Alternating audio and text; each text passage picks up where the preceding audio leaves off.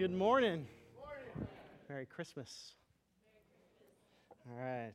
If it's all right with you guys, I'm going to talk first to the, the kids in the room. Kids, where are you at? Where are you at today? All right. We got a bunch of y'all. This is awesome. All right. We've got an important mission for y'all today. I hope um, many of you probably have the, uh, um, the coloring pages that we gave at the beginning. If you don't, could you, and you want one, please, please raise your hand and we'll, we'll get you one right now. We've got several of them left on these coloring books today, um, they're about a country called Iran, far away from here. I mean, it's a, it's a pretty country with some neat people. Um, there's a lot of people in this country, though, that don't like people that follow Jesus. Uh, but there's a lot of Christians in this country, too. There's a lot of Christians in Iran. And uh, they need our prayer. I want to show you a picture now um, of a guy. His name is Pastor Saeed. Uh, there's Pastor Saeed and his two kids. They look a lot like you. They're actually Americans.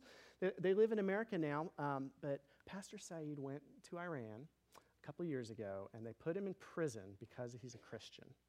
So, your special mission today, while you go through that coloring book and you learn about Iran, I want you, every time you hear me say the word hope, to just in your mind, in your head, um, quietly pray for Pastor Saeed um, that he would get released from prison sometime soon and he'd be able to go and be with his family. He's about to spend his third Christmas in jail, and this will be the first one without any family with him. Um, so that's your mission today. Are, are y'all with me, kids?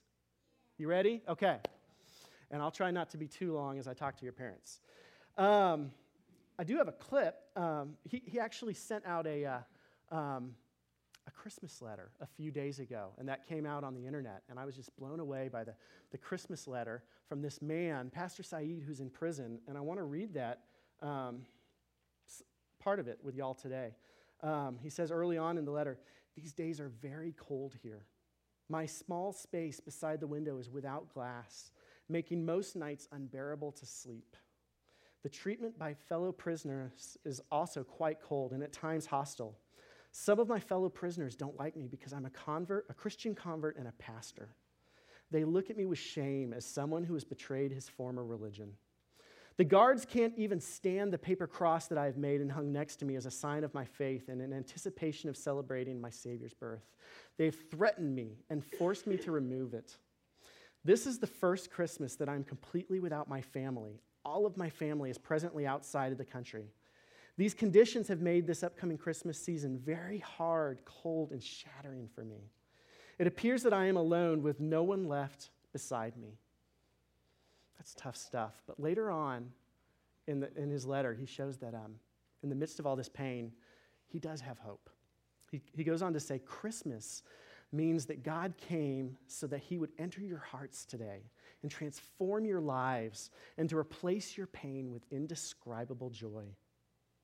The same way that the heat from the earth's core melts the hard stones in its itself and produces lava, the fiery love of God, Jesus Christ, through the Virgin Mary's womb, came to earth on Christmas to melt the hard heart of sin and wickedness of the world and remove them from our life.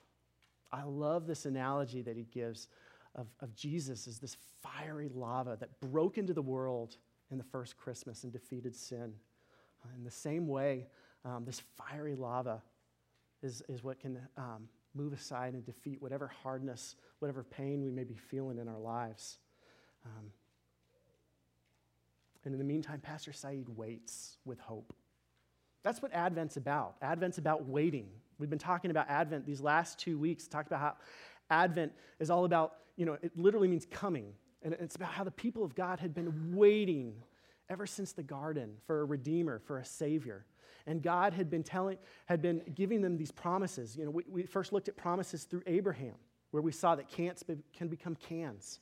Um, and then we saw promises through the prophets, where we saw that we're, um, that God gives us promises, so we wait for peace, and that Christ will be our peace, and that He is our peace.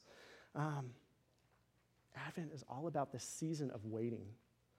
But sometimes while this sounds exciting to me, um, sometimes I realize waiting can be painful.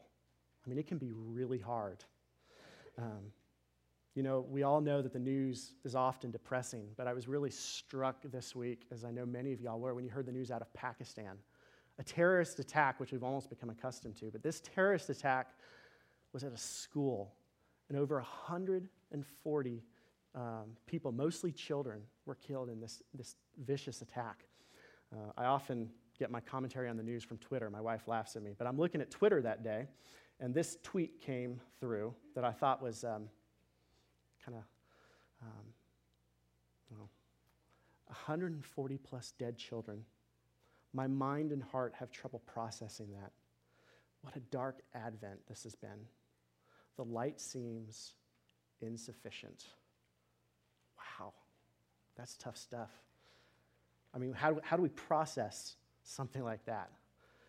Um, it's not easy. This morning, I'd like to uh, introduce you to a character, a character who is um, very familiar with processing this type of pain and suffering, uh, and very familiar of uh, how to have hope um, and to celebrate Advent in the midst of waiting through pain. Um, this man's name is Dietrich Bonhoeffer. I was first introduced to this man um, in college when my mentor gave me this book. I mean, this is a classic. It's not easy to read, but it's great. It's called The Cost of Discipleship. You know, it's all about how, yes, grace is free, but grace came at a great cost when our Savior died on a cross um, for us. And if we recognize the cost at which we got this grace, it's going to impact the way we live. The cost of discipleship, um, it's great. So he wrote that book. Um, I've recently been reading his autobiography. It's by a guy named Eric Metaxas. Yes, it's huge, but there's an abridged version now. There's also another book called Seven, which is a, uh, that Metaxas also wrote um, about seven different men, also guys like William Wilberforce and George Washington and their faith stories, and just powerful stuff when you read their faith journeys. Um, but Bonhoeffer, um, he's just an in- incredible character. Let's see, he was, um, he was a child during World War I. He's German. And um, so he saw the pain and suffering of war. His brother was killed in World War I. He also had another relative that was killed. After the war, God put a burden on his heart to become a pastor. And he became an incredible pastor and theologian, which is why he wrote some of these books that, um, that we uh, still have and uh, look at today. Um, and then World War II came about. Um, early on in World War II, he was actually in the United States, and he could have stayed here and remained safe. And he was, there was great reason to do so because he was involved in ministry. But he could not let um, his brothers and sisters in his homeland in Germany suffer while he was in the United States. So he went to Germany. He went back, and he was a, a huge leader, both spiritually and otherwise. Uh, he helped lead the true church underground while the um, uh, Hitler and the, the, Nazi state church was, was kind of the uh, accepted religion of the day. Uh, he was leading the, helping to lead the true church. Uh, but he also, because he saw the atrocities that Hitler was bringing in, because it was just not just, he stood up politically. Um, he helped um, Jewish, Jewish refugees get uh, out of the country. He also, um, he is most well known for being a part of the Valkyrie assassination plot, the failed assassinate, assassination plot to try to get, at, get Hitler. Um, some of y'all may remember there was a movie a few years ago, Tom Cruise was in it, um, trying to get Hitler. Well, um, Bonhoeffer was part of that. Um, yes, it failed, and because of that, he found himself towards the end of the war in prison, sitting in a dark prison, waiting. Um, I'd like to, and it was during this time that he often spoke about Advent and the great hope that he had. This quote from Bonhoeffer the celebration of Advent is possible only to those troubled in soul who know themselves to be poor and imperfect and who look forward to something greater to come. Life in a prison cell may well be compared to Advent. One waits, hopes, and does this, that, or the other, things that are of, really of no consequence. The door is shut and can only be opened from the outside. Waiting. When you're completely shut in, no escape, no hope from anything on the inside, only hope is that you'll be rescued from the outside. Have you ever been in prison? Please, nobody raise your hands. but have you ever been in prison, you know, figuratively speaking, um, where you just feel stuck, caved in, no escape, can't get out? Um, you know, this could be through an illness or a disease. Boy, cancer has seemed um, like the latest prison of the day from friends and family that, that I've seen. Um, what about financial woes? Uh, relationships falling apart? Have you ever been in prison? Um, have you ever felt like there was little or no hope? Bonhoeffer's story um, and Pastor Saeed's, I, uh, I went to them today because they remind me of the character that we're going to be looking at today, um, who is one of the most important voices of Advent. And he also found himself in prison. And uh, I want to take a look at, uh, we're going to take a look at his story today. And that's, that's John the Baptist. Um, John the Baptist. In our passage of Scripture, if you want to start going there in your Bibles, we're going to be in Matthew chapter 11, verses 2 through 11. Uh, should be about page 1103 in your Pew Bibles. Matthew is about three quarters of the way down. It's the first book of the New Testament, the first gospel. Um, John the Baptist is in prison. But we first hear about John the Baptist very early on in our Bibles. Uh, the prophets had been foretelling about this Messiah, about how Jesus would come, and you see that all through the prophets. But you also see mentioned that um, a forerunner would be coming. Someone would be coming to prepare the way for Jesus. Isaiah chapter uh, uh, 40 says, Look, I am sending my messenger ahead of you who will prepare, prepare your way. This messenger would be John. And then we, in the book of Luke, before we hear about um, uh, the birth of Jesus, before Mary learns that she's going to have a baby, her cousin Elizabeth is visited by an angel. And she learns that she will have a very important baby. And this baby will be the forerun- forerunner of the Messiah. And that baby would be John. John set the stage for the one who would come. And he was a voice crying out in the wilderness. Um, he was out at the Jordan River and he was calling for, for uh, letting people know that judgment was coming um, and that they needed to repent from their sins. And he was baptizing people. And it, it was while he was doing this, in the midst of his ministry, when Jesus came to him.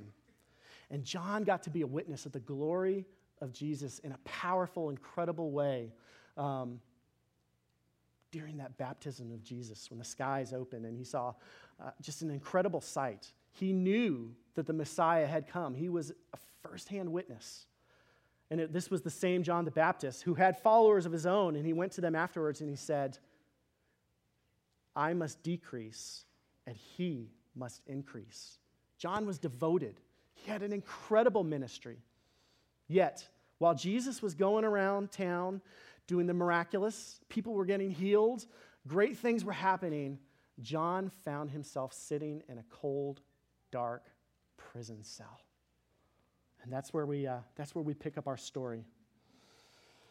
Matthew chapter 11, beginning in verse 2. Now, when John heard in, pri- heard in prison about the deeds Christ had done, he sent his disciples to ask a question Are you the one who is to come, or should we look for another? Jesus answered them Go tell John what you hear and see. The blind see, the lame walk, lepers are cleansed the deaf hear, the dead are raised, and the poor have good news proclaimed to them. Blessed is anyone who takes no offense at me. While they were going away, Jesus began to speak to the crowd about John. What did you go out into the wilderness to see? A reed shaken by the wind? What did you go out to see? A man dressed in fancy clothes? Look, those who wear fancy clothes are in the homes of kings. What did you go out to see? A prophet. Yes, I tell you, and more than a prophet. This is the one about whom it is written Look, I am sending my messenger ahead of you, who will prepare your way before you. I tell you the truth among those born of women, no one has arisen greater than John the Baptist. Yet the one who is least in the kingdom of heaven is greater than he is. All right. Well, let's, let's start at the beginning and look at the question that John posed to Jesus. He's sitting there in prison, And he says, Are you the one who is to come, or should we look for another? I, suppose there's a few different things that could be going on here if we look strictly at the words. I mean, was he confused? Was he having doubts? Maybe this really wasn't the Messiah. Maybe there really is someone else that we should be waiting for. But that can't be true. Just think about what he, was, what he witnessed at the baptism. He saw Jesus in full glory. He followed faithfully. I must decrease, he must increase. John the Baptist knew who Jesus was. So I look at the question that he's posing, um, and I'm thinking clearly John's expectations have not been met. I mean, he's seen all the great things that Jesus has done for all these other people, and he has been the most faithful. He's been the one who comes before Jesus, and he's sitting in a prison cell. You know, I, I keep on coming back to the words from one of my favorite movies. Um, Field of Dreams, where Ray Kinsella, this farmer, goes out and does all these crazy things, plows through his fields, and then he goes off across the country picking up random people to bring them back to this baseball field that he's created because the ghost of Shoeless Joe Jackson is going to do some really cool things with these random people that he just met. And he's watching all this, and they're about to go out into the cornfields at the end, and and Ray's getting really mad. And he says, Wait a minute, I did all this, this, this, and this, and I never once asked, What's in it for me? And Shoeless Joe says, Ray, what are you asking? And he says, What's in it for me? And I can't help but feel for John because he's been selfless the whole way. He's been a faithful servant, and he's sitting in the prison. Jesus, have you forgotten me? Are you the one who's to come, or should we expect someone else? Um, I would wrestle with hope too in that situation. I mean, that's tough. That's really tough. You know, Bonhoeffer, I've told you, he's written some incredible things about Advent and about hope and about waiting, some powerful, powerful things about the Christian life. But look what he, he wrote in a letter to one of his friends. He said, Despite everything I've written, it's horrible here. The dreadful impressions often pursue me well into the night, and I can cope with them only by reciting countless hymn verses and then my awakening sometimes begins with a sigh instead of a praise of God. Yeah, I've also often shared um, about how last year, before God led my wife and I to Houston Church, we were in that a year of just the unknown, and we didn't know what God was going to do. And uh, my wife and I, you know, we would take turns. One night, I would be the strong one, where I'd say, "God's got this. We're good." I have no idea, you know, where our next paycheck's coming from, but uh, he's faithful and he's going to lead us, and, and my wife will be out there freaking out. The next night, I would be just up staring at the ceiling, and she says, We're good. God's got us. Um, we, I, I, would be lying to you to, uh, if I were to say that um, I was just, you know, gung ho, this, this faith journey is fun, uh, this, this, you know, all these question marks, I enjoy this. No, that would have been a lie. Uh, John is being brutally honest here um, as he says, Jesus, what is going on? You were the one we were waiting for, and I'm sitting here in prison. But how does Jesus respond? Jesus answered them. He says, Go tell John what you hear and see. The blind see, the lame walk, lepers are cleansed, the deaf hear, the dead are raised, the poor have good news proclaimed, proclaimed to them. Blessed is anyone who takes no offense at me. What's Jesus doing? Well, he's listing his resume, saying, Look what I have done. You, John, know very well the prophecies of Isaiah and all the rest of them. They said all these things would happen lame walk, lepers cleanse, blind see. John, you know that I am the Messiah. He reassures, he reorients John's pain and fixes, his, fixes it on who Jesus is. John, come back and just remember who I am. You know I am faithful. That's what he's doing here. You know I'm the Messiah. You know that what I'm coming to do, even though it's hard to see right now in your misery, in your pain, in your prison cell. Um, I'd like to look at another quote from Bonhoeffer. See, not only was Bonhoeffer just waiting to get out and, and get back to life in the ministry that he had, Dietrich Bonhoeffer was engaged while he sat in that, that prison cell. Um, this is one of the letters that he wrote to his fiancee, Maria. Be brave for my sake, dearest Maria, even if this letter is your only token of my love this Christmas tide. We shall both experience a few dark hours.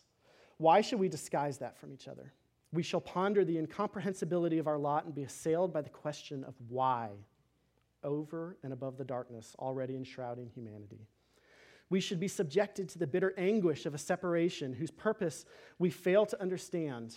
And then, just when everything is bearing down on us to such an extent that we can scarcely withstand it, the Christmas message comes to tell us that all our ideas are wrong and that what we take to be evil and dark is really good and light because it comes from God. Our eyes are at fault, that is all. God is in the manger, wealth in poverty, light in darkness, succor in abandonment. No evil can befall us. Whatever men may do to us, they cannot but serve the God who is secretly revealed as love and rules the world and our lives. God is in the manger. What a powerful perspective to have in the midst of pain, in the midst of being in prison and suffering. Um, he recognizes that it's significant what the Son of God did when he took on flesh and he came into the world in the most unusual of circumstances. I mean, think about this on a road trip in the middle of the desert, cold, and there's no hospital, there's no, there's no hotel room to go to, so we're going to do it in a filthy, stinky, cold manger. That's how Jesus began his incarnation into the world. He took that pain and suffering head on. And then he lived a perfect, sinless life as human, experienced the pains and, and, and, and sufferings that we endure in life. He grieved. We know he cried when his friend Lazarus died. Uh, he endured all, the, all that we endure and then some, because in the end, he took the sin of the world on his shoulders and died in the most excruciating, excruciating manner in the cross. Jesus came into the world, and among other things, he came so he could experience, enter into our pain, and know what we're dealing with. And so, yes, sin and pain and suffering, they're not completely out of this world yet. He's still, his, still, his work is still not completely finished, but he's able, if we have a relationship with him, to put his arm around us and say, I know, I understand, and I love you. Just stay fixed on me through it all. God is in the manger.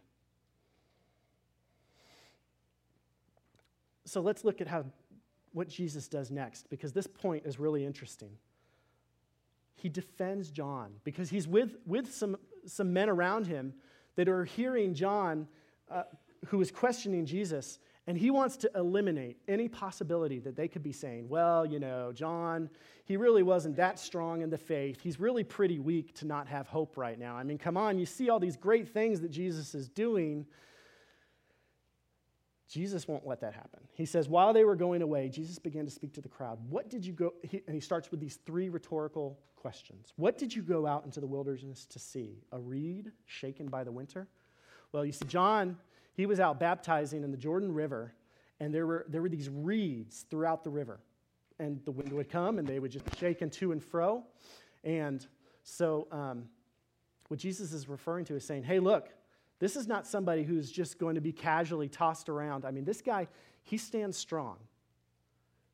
He, he knows what he stands for, and he will not be shaken.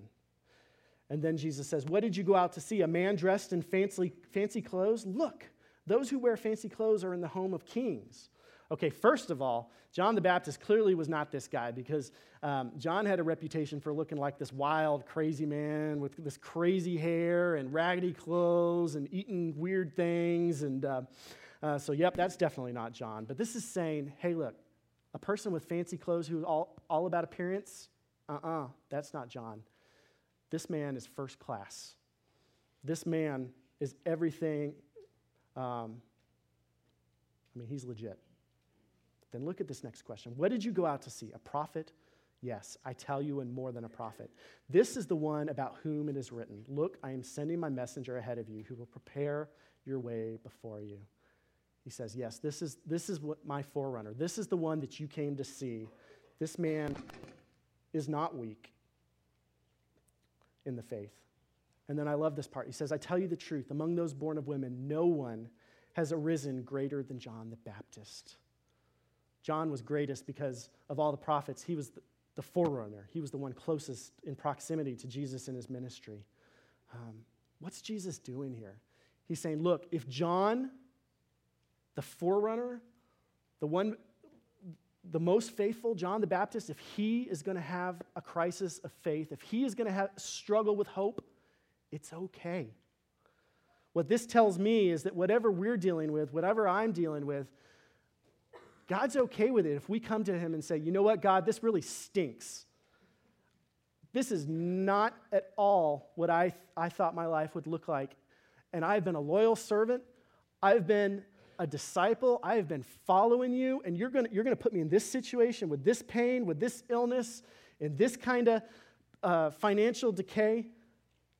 God, I don't, He's okay with, the, with us wrestling with Him so long as we stay fixed on Him and focused on Him through it all. That's what a relationship is.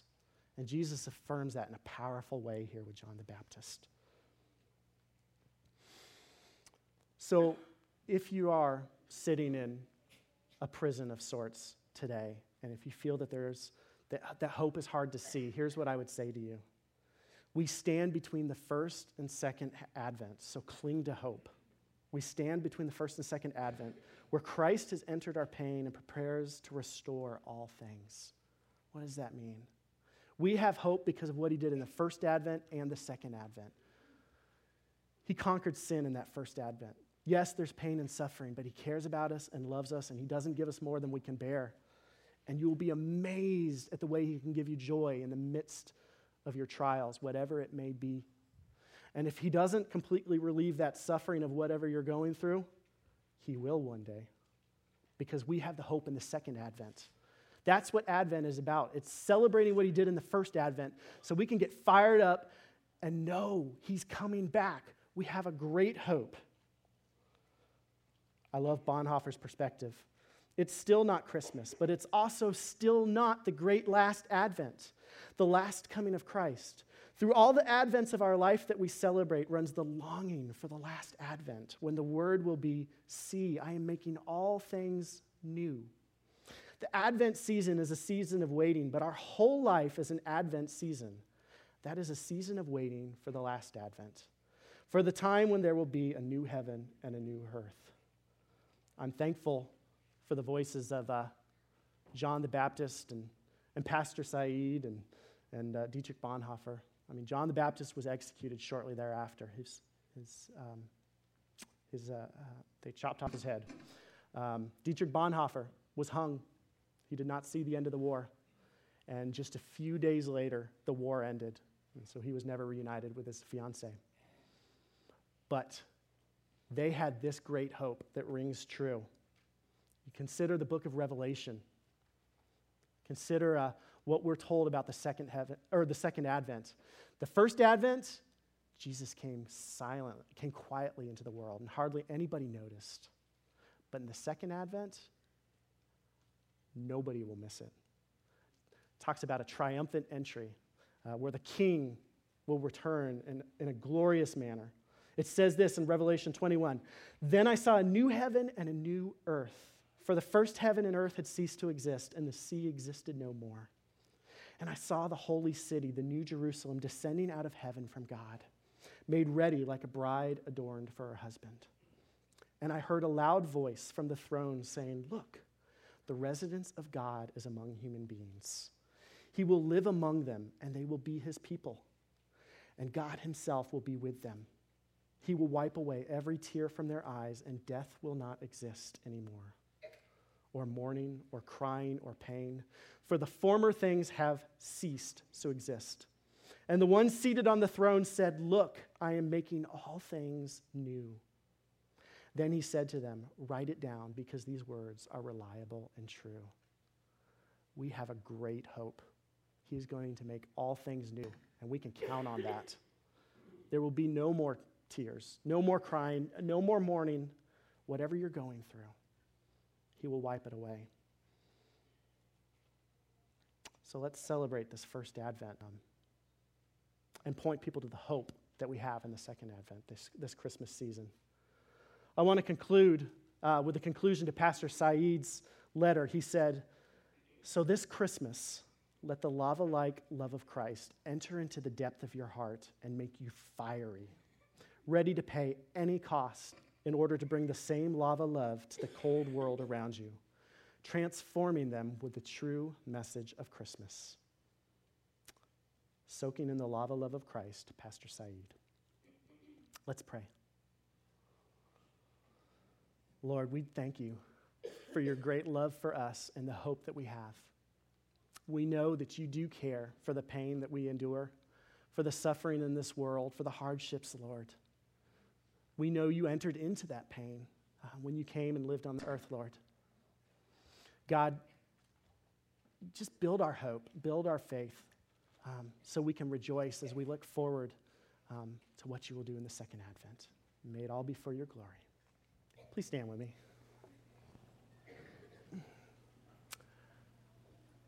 Go into the world as ambassadors of our Lord and Savior Jesus Christ. Go as ambassadors of his joy, ambassadors of his peace, and ambassadors of his hope. And know that whatever you're, you're going through, whatever those you share the love of Christ are going through, know that Jesus cares and he wants to put his arm around you and share the great hope that we have because he's coming back. Have a great week.